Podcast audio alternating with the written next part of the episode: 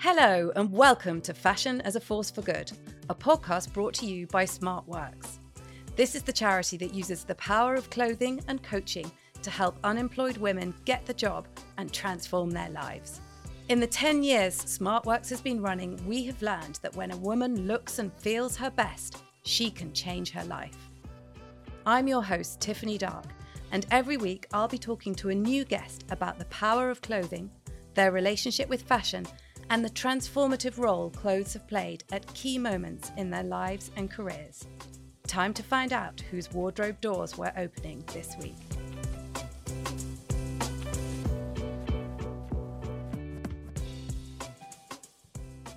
Emma Gannon is a writer, thinker, podcaster, life guru, and with the publication of her latest book, The Success Myth, someone who is rewriting the way we think about work.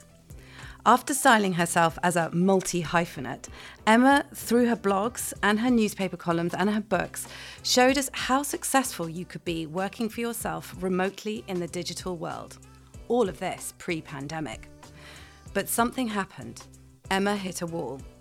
Her latest book is a result of all the insight that she has gained during that experience. Emma, it's an absolute joy to welcome you to the Smart Works podcast today. Thank you for having me. Oh, it's a pleasure. It's a pleasure. So, I mean, I just left that one on a cliffhanger there. dot, dot, dot. Yes. Yeah, exactly. Do you want to explain a little bit about what happened to you and what gave rise to your latest book? Yes, definitely. So I actually finished the book, The Success Myth. I knew exactly what I wanted the title to be. And then I handed in the book and then I basically went through like major burnout. It was so strange. It was like I'd sort of digested what I've written and then just hit a wall, like you said. And I feel like as writers, we are writing things we already know, but we haven't actually maybe embodied. It's all quite intellectual until you start living it.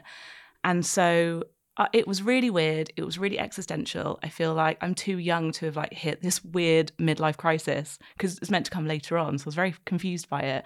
But yeah, I just sort of had to change up absolutely everything. And the irony being that everyone else was like, oh, you're doing so well, you're so successful. And so that gap between other people thinking you're doing really well and you being so miserable, I just had to investigate that a bit more.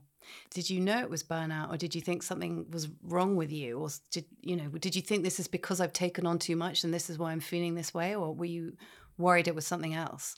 Well, luckily, I not only have been in like the self-help realm for nearly ten years, so I sort of can... I know where to go and I know who to talk to and I can kind of self-diagnose and I kind of can be quite self-aware. So I knew what it was. And also a close friend of mine just went through burnout, which was actually extremely shocking. And I would say that when she went through it, I thought that will never happen to me. And then I knew, oh God, this is happening. And it took her probably about a year to be able to function again, like mentally, but also physically. And it manifests in different ways for all of us. But I've I've written about how burnout, I think, is this kind of buzzword now. And we can use it as like, oh, we're a bit tired, we're burnt out. But actual like existential burnout is like you've used up all the energy plus more. You have nothing left. You're in minus figures and your nervous system is basically kind of screaming for help. And we're so bad at resting in this society. And uh, I was actually thinking about like the Lewis Capaldi Glastonbury set the other day and how we push ourselves so hard and it's only until we're physically crumbling that we'll take a break. And I, I just find that kind of odd. Mm. Yeah, it was awful, wasn't it? But actually, it was also rather beautiful how the crowd carried him on, wasn't it? The exactly. Lewis Capaldi. I mean, I'm interested in the whole burnout manifestation. So it's essentially you're pushing yourself, I guess, mentally, but you start to manifest the symptoms physically. What actually happens? So for me, it was panic attacks last October. And if anyone's had one, they are terrifying. You literally think you're going to die. And you are really spaced out and the world just seems very different. And but also it's quite embarrassing because I was away with a friend and um she was just like, she didn't know what was going on. It's quite easy to say, I've got a headache and need to go and lie down. But when you're in that fight or flight mode, it's really terrifying. You're just kind of scared of everything. And it's just really odd. And you're reminded of your like animalistic instincts because it's kind of how we're wired when things go wrong. But nothing was wrong. That was the weird thing. And then also I kind of, I, I kind of liken it to grief as well. It was like this sort of shedding as well, and and having to shed all of my beliefs really about all of the things that I thought would make me happy, because if all these amazing awards wasn't going to cut it, I've I was having to get a new definition of success. And I don't know, we don't know really anything, do we? But I think that it's very n- normal and natural for humans to go through cycles and basically reinvent themselves every so often. Mm. You were having these physical symptoms and you felt really unhappy. So you had to re-examine. What did you do? How did you how did you heal yourself? And I'm really sorry as well that all of that happened to you. It must have been really distressing. It was, but weirdly, I feel really good at the moment. And I know that when you're in something like that, you think you'll never get out of it. And I'm really aware that that's the reality at the time. People would text me being like, it will pass and all that stuff. And you're like, no, it won't. And then it does. And then you kind of go out of the cocoon and you're sort of a butterfly again. But I think um, going back to like childhood joys was massive. I, it was actually really, now I can laugh, which I know I'm completely over it because I'm like, God, that was dramatic. You know, watching the Disney Channel, borrowing a friend's dog, wearing really crazy clothes, all of that came out. Um, just really going back to basics. And I, this is why I wrote The Success Myth, is it feels really taboo, especially in this economy, to complain. But actually, I think it's really urgent, actually, that we look at how our traditional version of success, which is making our parents proud, earning a, a certain amount of money, doing stuff that you don't want to do all the time just to look a certain way, can actually make you quite ill. And um, maybe there's a better way. So what have you, what did you take away from all of this? What have you learned? Have you worked out a new definition of success for yourself? Yes, it's it's basically not abandoning my own version of success, which has actually not changed since I was twenty-one, which is write, try and get paid for it. If you can't get paid for it, do something else, but still write. Like the goal for me was always to live a creative life. And the irony is that when you become successful in the creative world, you become fur- further and further away from that person who like likes making things. And then you're suddenly under this pressure. And then You, you lose yourself, essentially. So I think success for me is just like going to bed at night and being like, I didn't I didn't abandon my beliefs and my opinions to please other people. Mm, that's interesting. But then how do you, I mean, how much do you rely on the response to your creativity? So I'm thinking that, you know, if you you don't go to bed at night and think, ah, oh, I wrote something really brilliant today, I'm really happy. Do you judge that in terms of I put something out into the world today and I didn't get the response I was looking for? Or how does, is it something that you know inside, or does it need approbation from your audience? It's a difficult one because there's a difference between validation and connecting with people. Like, I don't want to write in a vacuum. I don't want to write and have a novel in a drawer. I want people to read it. So of course I see success in that. But I think living in a world of Instagram comparisons, seeing your peer get on the bestseller list, seeing someone else, I don't know, have an amazing day and you're not. I think it's like really going down to the basics of just, I think I'm on my path. And I think we get very confused at what that even is. So the success myth is not, here's how to be successful in a different way. It's not anything like that. It's like, how do you just take yourself out of that for a minute and remind yourself what you even want to do? Mm. And you knew that very early on. You knew at twenty-one. Yeah. Well, this is the funny thing. So I Uh, trained to be a coach with Martha Beck, who is famously Oprah Winfrey's life coach. She's amazing. In that world of utter scammers, let's be honest, she's like the real deal.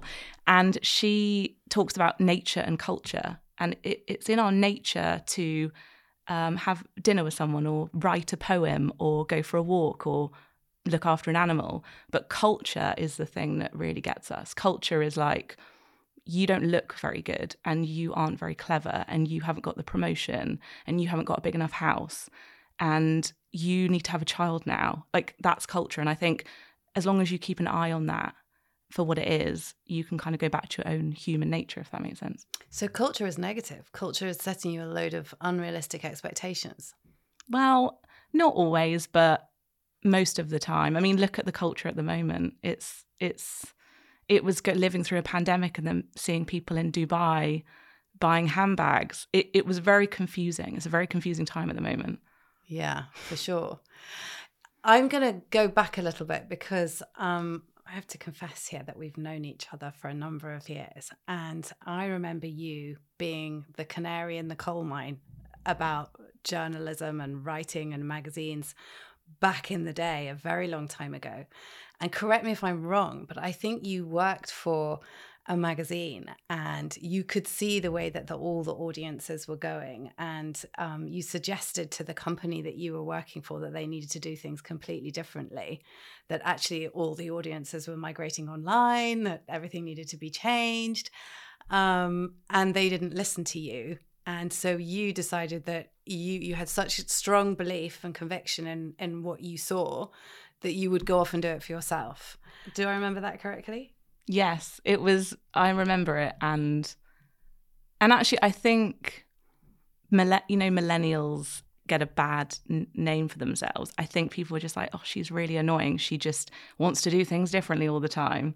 But actually, I feel like I did have a sense of, I can see this, I can really observe this, and why aren't we all panicking a bit more? Or not panicking, but just living in reality.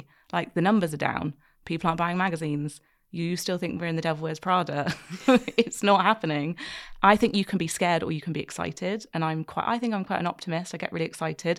Like, even now, the media industry is completely fra- fractured. You know, you have people who are B B C household names who are just scrabbling around, trying to make ends meet, doing podcasts and things. And, and I think, I think it's all going to work out. It's just that we're in a really awkward phase. And I think that's why you have to really trust yourself and trust your instincts and trust your creativity, and and go back to, again, like your definition of success, like what makes you happy. And yeah. How do you locate that? I always think, you know, it's a lifelong journey, isn't it? Trying to know yourself. But you obviously from a very early age knew very clearly what you wanted to do and what you were good at, and how you were, you didn't know how you were going to make your career, but you knew that that was what you wanted to do. Well, I I read so many books and I go to so many talks, and you start, and I've interviewed over four hundred people. It's like you start to really piece together the fact that no one really no one really has the answer. So therefore, you have to go off your own gut instinct. And we're told, we're, we're sort of made to feel like everyone else knows better. And I'm not saying I have the answers. I don't I don't know. I, I admit I don't know much, actually. I just like to ask questions and I'm curious. But I, I know when something feels good and feels bad, and that's the kind of number one rule of kind of getting back in touch with even like your body and your instincts is, you know, when you meet someone and they make you feel bad, that's mm. like a signal that you shouldn't go out with them again. um, if someone makes you feel good and you look forward to seeing them and they're like your best friend and they bring you joy, I think that's how we should approach work. We should approach our personal lives, go towards what feels good. And that's really personal. That's really good advice. Really good advice. Now, I'm going to ask you about fashion, Emma, because I did read that you wrote very recently that you were a bit kind of um, nonplussed about having to talk about fashion on this podcast, because you've said that you've never felt like it had featured much in your life. In fact, you wrote, you've always felt like an alien in the fashion world. But for the benefit of people who are listening and not watching, Emma is wearing an amazing leopard print trouser suit. And if you know Emma, you'll know she's got this very um, recognizable look. She wears big glasses. She's always got color on. She's usually got a red lip, and she's very, very striking looking person. So I was really surprised that you wrote that. I feel, I feel like I have maybe leftover baggage from the magazine industry when it feels like, again, this is kind of back to what I was saying with like the culture versus your just instincts, which is like, I love fashion. I love the creative, the, the creative act of dressing yourself. I love that you pick something out and you put it on your body and you're saying, this is who I am. And I think it's really important and not trivial at all.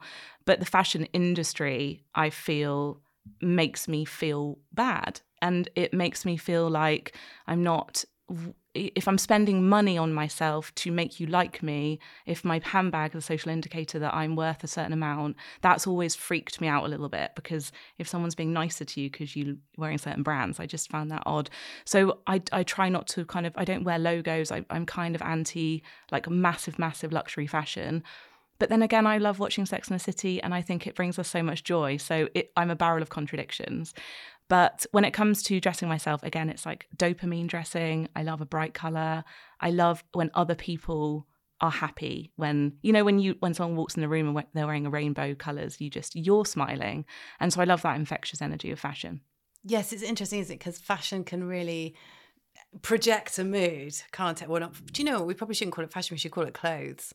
Yeah. Like, yeah. Like clothes can really project so many signals. Like when exactly when someone walks into the room and they're wearing something, you immediately take it in. And there's a, your brain is going chuk, chuk, chuk, chuk, chuk, and making all of these assumptions because of what you see, some of which, you know, is good, but probably some of it not so good. Yeah, and it can massively change our mood. I mean, what was so interesting about the burnout phase I was in, and I wouldn't say it was depression, but I think it was like on the edge of that sort of hole of like, oh God, I'm really in the well and I need to climb out. The day I remember it changing, my sister came round and she was like, you've been wearing that fleece like for a few days in a row now. And then I was like, yeah, well, you know, I'm just at home. And she was like, go and put something else on. And I remember going upstairs, like picking out this like leopard print jumpsuit. And I was like, I feel better. Like, what are the odds? And so I think, again, you can't really play down the impact of how, you know, fashion and clothes. Mm, and especially how it makes you feel as opposed to how it makes everyone else feel. I always think particularly good piece of underwear is very helpful when you've got a challenging situation ahead. Yeah. So, I mean, that's obviously, you know, you've used fashion in a way to help yourself. Have you ever used fashion in a kind of, or clothes in a work scenario? Have they helped you professionally in any way? I think I... No, because I think I went down the road of trying to dress for other people early on in my career. And I look back at photos and I think, you're not dressing for yourself here. And so I think I think I've just tried to really make that distinction. Because mm. there are lots of moments of sort of, you know, the girl boss era of like wearing the really kind of scary suit and the scary heels. And I kind of go away from that now. Just the thought of heels is terrifying, isn't it, right now? And also I was thinking about when you're uncomfortable in your clothes, I think that means you feel uncomfortable in yourself, or at least you feel uncomfortable in the room. I think comfort is a huge thing. And like that doesn't mean a fleece. Like today, this is an M and S suit and it's really soft and comfortable and kind of, it's got like an elastic waist and, you know, I just feel yeah. really good in it. Um, so it's not necessarily the clothes sometimes, it's just like how comfortable I am. Yes, oh, one hundred percent.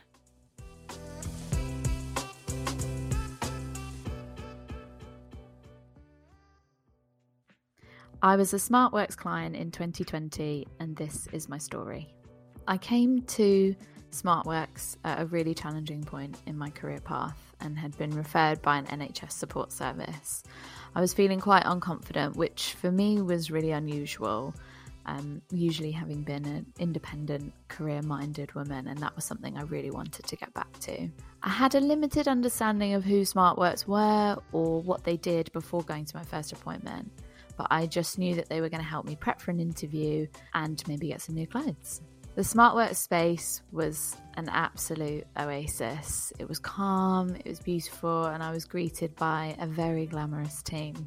I had a dressing, which was really fun and boosted my confidence. It was amazing how a new outfit could make me feel, you know, much more confident and more beautiful. And after that, I had a coaching session, which was amazing, and I still use the learning from it today. They made me feel really welcome and treated me as an equal, which was so valuable, and I left feeling empowered and that bit stronger, all in the space of just a couple of hours. I don't know how they do it. And then I went to my interview, and on arrival they commented on how lovely my outfit was, and when I left their office I passed a woman in the corridor and she commented on my trousers as well. Overall, the Smart Works experience really empowered me to be sure of myself and to know my worth, which is huge. So we did ask you to bring something um, that means something to you, like an item of clothing that has a story behind it. Did you manage to choose something? So I found this quite difficult, actually. Um, maybe there were so many moments, but I picked... this yellow, these yellow Nike trainers, like bright yellow trainers. And it was the moment where I was going through that phase of wearing really uncomfortable heels and trying to be someone I wasn't. And I'd got this Sunday Times business column and they wanted me to do like the pose of your arms crossed. And I remember just like wincing. I was like, this is so not me. um, re- being really put in a box here. And I just vowed to myself from that day on that I would be comfortable. And so I remember doing this kind of really quite corporate, actually, businessy thing. And I was like, I'm going to wear these bright yellow trainers. Um, I don't know. It's not even that rebellious. But at the time, I just felt like I wanted to change things up. Mm, yeah. That and that was on the business section of the Sunday Times, and you got away with yellow trainers. That's brilliant. Because well, that's why they wanted you there, because you had a completely different viewpoint on what kind of business was, right? Because I mean, I did, but I wouldn't say the comment section really understood why I was there. But this is, I guess, this is what we're talking about. It's like, can you be running a high six-figure business and like to wear leopard print? You can, but people still don't really get that. Well, you're still an anomaly, aren't you, mm. if you do that? Yeah. And it's interesting because when people appear on the news or appear in television and there's normally women and they're wearing something, you know, out of the norm, everyone talks about what they're wearing rather than what they're actually saying.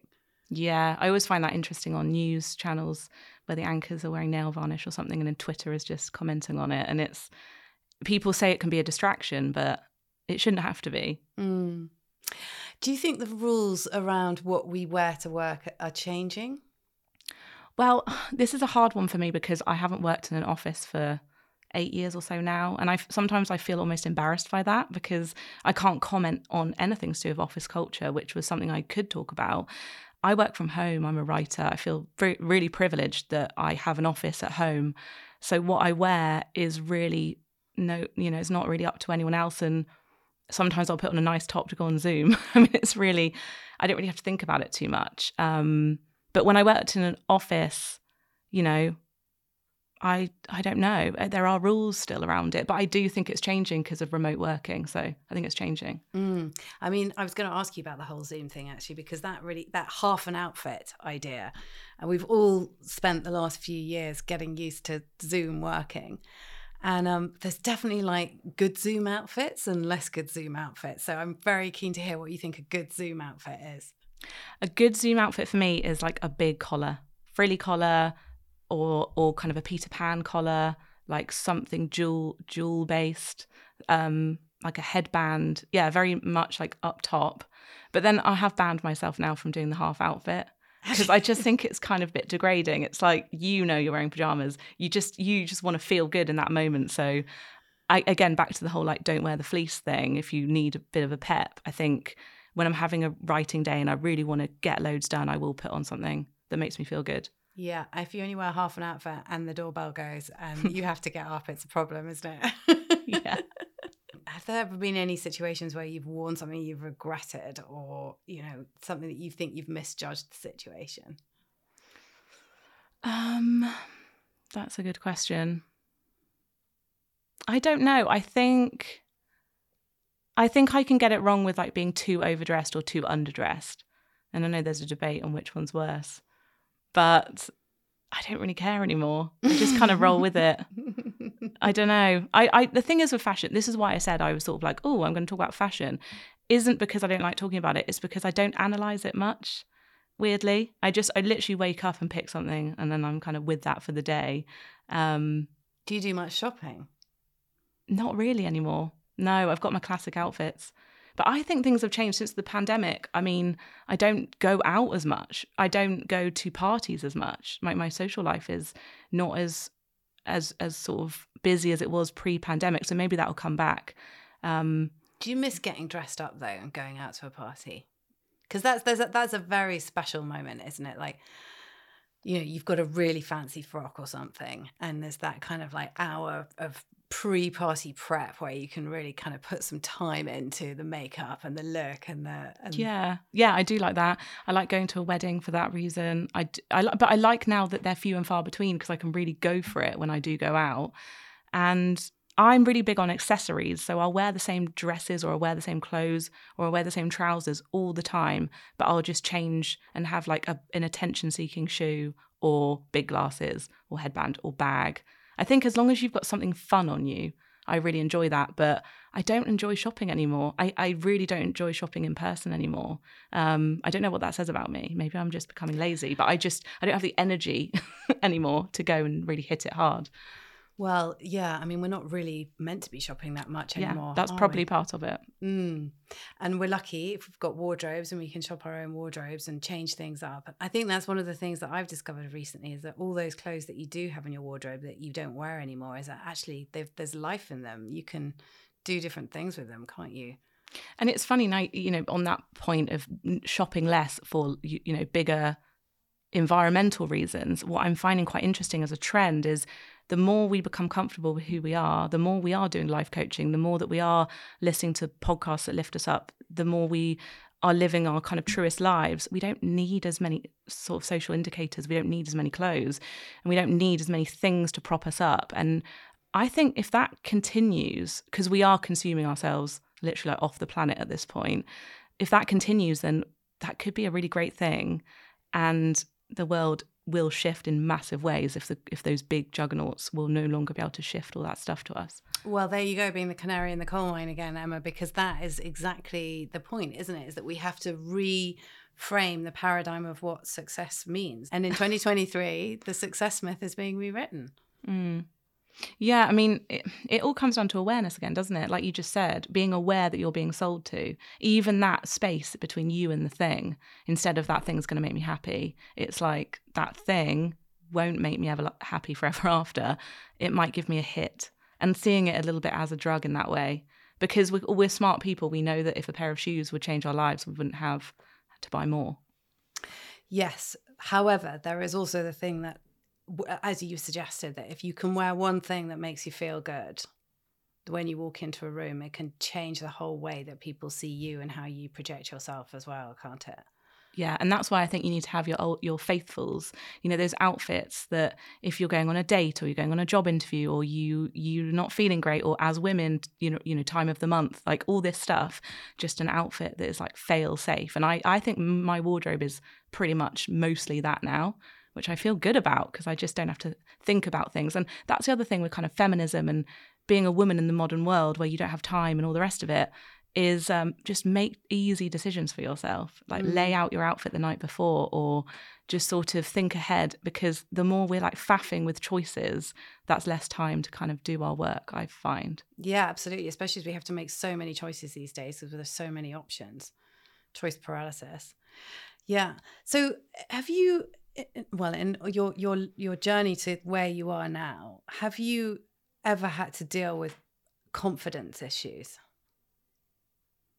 Mm, no, but yes. I mean, I I am quite confident as a person, and I don't really know where that's come from.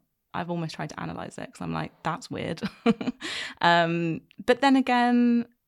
Uh, maybe that's getting older. I think in my twenties, I did doubt myself more, of course. No, because you left your job and went and did the thing that you thought was going to happen. I mean, you've always been pretty like emphatic about what's the right thing to do. Yeah. And, and, and it's interesting because I worried that made me unlikable at the time, because it's like, well, you want to see people who are unconfident, surely. You know, it was like that sort of strange thing of when, when a woman is really confident, because I know many confident men who are like, I'm going to do this now. And they just don't. They just don't think about it. Like I am. A, I'm a little bit like that sometimes, and that makes me feel like weirdly unrelatable in all the conversations sometimes around finding more confidence. But um, I, I just think it's it's in all of us to have it. It's just that again, the culture makes us doubt ourselves all the time. But you're right. It's main. It's it seems to be quite a sort of a, well, a supposedly female trait, doesn't it? That women do question themselves, whereas when you see confidence in a man, you don't even notice it. You just think it's normal. Yeah, I mean, like one of my favourite authors ever is Seth Godin, who um, you know, we've like struck up a friendship over the years, and he just says what he thinks, and then I don't know, goes home and has dinner. Like he just does not analyse what he's doing, and like not in a bad way. He just really follows his gut, and um, I just sort of took a lot from him, and I do have a lot of mentors that are men, and I that's just been an accident. But I I think again, it's I got bored with my own sort of. Um, self-doubting. It's like you just go in a spiral and you don't get anywhere. So I was like, I'm just going to try and not do that as much, oh, which sounds very easy, but it's not. It's very grown up. So what led you to, what led you down the path of training as a life coach then? So I, I love Martha Beck. I, it started with listening to her podcast. It started with reading her books. I got into reading her stuff in the pandemic. Um, her, you know, she she's thought of as being a bit woo-woo, but really she all she does is is teach you how to trust yourself and not tell lies, which I found fascinating, because the amount of small white lies I would tell on a daily basis back in the day, which again is not really, you're not being your true self if you have to lie every day. Um, so she does this experiment where you stop lying and you're more truthful and you're more honest in your in your relationships and all the rest of it. Is that lying to yourself or lying to other people? Both. But but I think mostly lying to other people, um, betraying yourself, again, that theme. And anyway, she was doing a coaching course and I just felt like, actually, when it comes to investing in yourself, investing in your career, I'm going to take the money that I would spend on, I don't know, clothes and put it into a course, because even though it was quite expensive, I just thought, I think this will literally change my life. And like, how can you put a price on decades, hopefully, of, of more sort of ease and happiness? Um, so yeah, it was, again, sort of right before my burnout. So I knew that I had to make a change, I think. So you trained to be a life coach for yourself as opposed to coaching other people? Yeah, I don't really want to be a coach. I just wanted to know it all. And I think it comes back to that curiosity of um, of learning from people. I, I'm obsessed with learning from people. I'm never going to stop learning. I think I'll do a course when I'm eighty. I'm just like, you never stop learning. And I'm kind of a student really forever. And I think we all are. So I learned amazing things in, in that coaching. I also learned that, again, like, we do go through these cycles that are kicked off by big catalytic events in our lives, which is like the death of a loved one, a big job change, your identity changing, moving house, getting married, like all these things kicks off this like process of change. And I think for me, I was just going through that change and the coaching helped me. And also I met other coaches. One of them became my coach. So I met all these amazing women. And when you say, so a life coach, that's quite an interview. You've got a you've got a coach now, and what? How does that work? So it's basically, it's not the same as therapy, which of course is someone trained in that arena who will be able to kind of guide you and, and like diagnose you and obviously give you those skills. Coaching is more think, you know, working with your thoughts primarily and sort of enabling you to see your own problems. So they don't give you any advice. They don't give you any tips, like you're not going to them really for anything. You are going to them for them to ask you questions. And when you hear yourself back say something, you're like, oh my God, I've just never had the arena to say that before.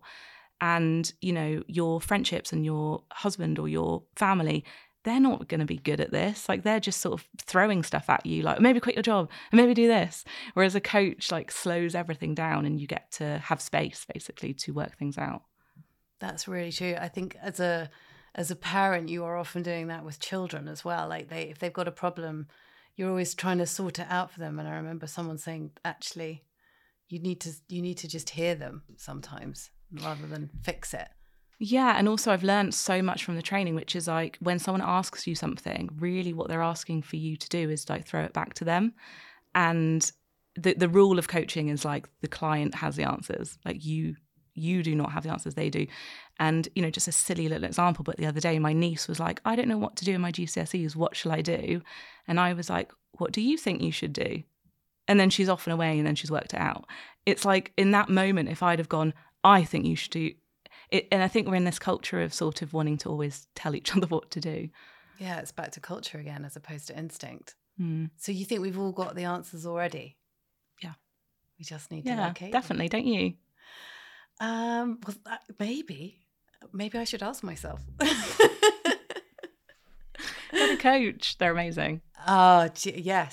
That would, well, that, that would be a, a wonderful luxury. But what's the difference between a coach and a mentor then? I think a mentor is more in that line of work. They'll have loads of, um, experience. So if you want to get into a certain industry, have a mentor, because they'll say X, Y, and Z, introduce you to people. Whereas a coach could have nothing in common with you, um, but sort of that's better because they can be really objective. Mm. Well, of course, it is an integral part of the Smart Works service, actually. So you come in here and you get an outfit change and you choose, you choose the clothes that you want to wear. So I guess it's you knowing inside what you want to wear and what will make you comfortable. Yeah. And then once you've got that on, you then get an hour's coaching service, interviewing, where you're told, you know, or you're you're given the tools or the skills that you need to respond to the questions that are going to come your way. It's amazing.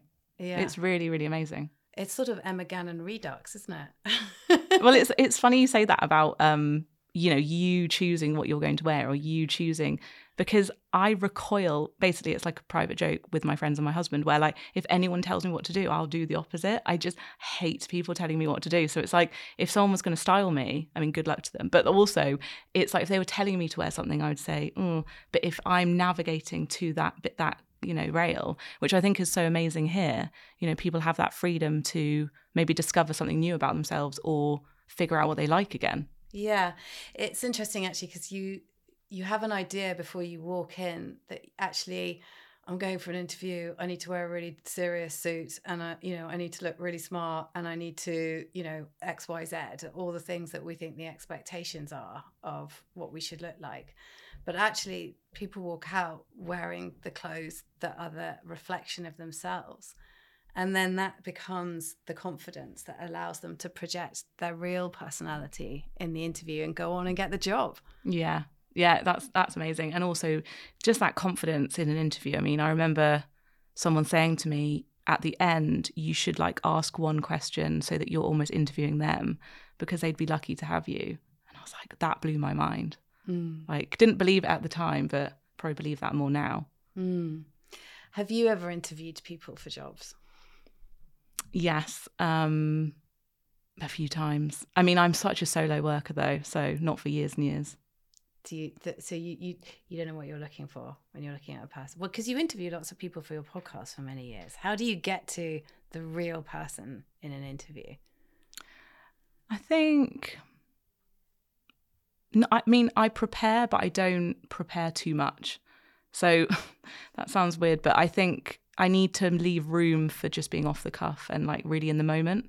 I think we forget that being really present with that person is the most important thing, and actually listening to what they're saying. Because I'm interviewed a lot as well, and it's like, you know that when they haven't listened to what you've just said. And I know it's hard because you're like doing both jobs of trying to remember what you're going to say next and all the rest of it. But um, I don't get nervous the night before anymore because I just know that I don't know until I'm in that room. And sort of trusting yourself. I think that's what it is. It's trusting yourself and being like, I've done this a million times, you can do it again. Mm. I think we doubt ourselves even when we've proven to ourselves a million times we can do it. I think that's the confidence that we were talking about, that trust is the same thing really, isn't it? If you can trust in yourself that you can do something, then that's the confidence that you need to go on and do it. Yeah, because I think something really bad has to happen for you to not basically deliver something that you know you can do, you know, and we can get really anxious and we can think about the night before, what if this happens, what if that happens, what if I fall over? But most of the time that doesn't happen. And even if that does happen, it's it's actually fine. So I think that's like the soothing self-trust talk for sure. Mm. So I'm going to ask you about that just to, to finish off here, which is um, if... If you have a big thing tomorrow, tomorrow, the next day, or you have an interview and you need to muster the confidence or the trust in yourself, however we want to frame it, what what do you do? Do you have any tips that you can give or, or advice that you can share about how you really learn to get in touch with yourself and walk into a room and be yourself, be your best self? Well, I think in my twenties, I would ignore this advice because I'd be like, that's so boring. But it's like, look after yourself, like have an early night, drink some water, eat something that's kind of healthy-ish, um, go for a walk, clear your head, turn your phone off, have an early night. And then the next day, you're just, you, you're like setting yourself yourself up for just the best case scenario. And, and again, it's kind of like that self-trust, but also like self-respect. Like, we can do this, just... let's just sort of go back to basics really and and just like kind of give yourself the advice you would give your daughter or your best friend. I always go back to that. I'm like, if I had a daughter, a niece, a friend, whatever, and they were panicking, I know what I'd say to them, so I sort of just say it to myself. And it's funny because you're only ever in the present moment, like you're only ever in one place at once throughout your whole, whole entire life. You're never in the past, you're never in the future actually physically, so you can make up all these stories, but actually when you're in the room, you just have to do the thing and it'll be fine. I am so going to take your advice, because I know that you know. That's fantastic advice, Emma. Thank you so much. And I can't wait to go on and read The Success Myth and reframe how I think about everything. It's been such a pleasure to have you on the podcast today. Thank you so much for joining us. Thank you so much. You're such an amazing person in the, in the fashion world that's actually doing amazing stuff. So you know how much I love talking to you. Thank you.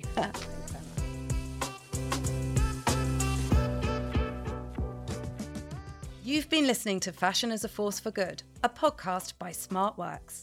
If you'd like to find out more about Smart Works and the wonderful work they do, or make a donation, or volunteer, or book a coaching or styling appointment, visit smart works dot org dot U K or follow at SmartWorks Charity on Instagram. Make sure you subscribe to this podcast wherever you're listening so you don't miss a thing. Join us next time when we'll be sitting down with another stylish face to chat through their style journey.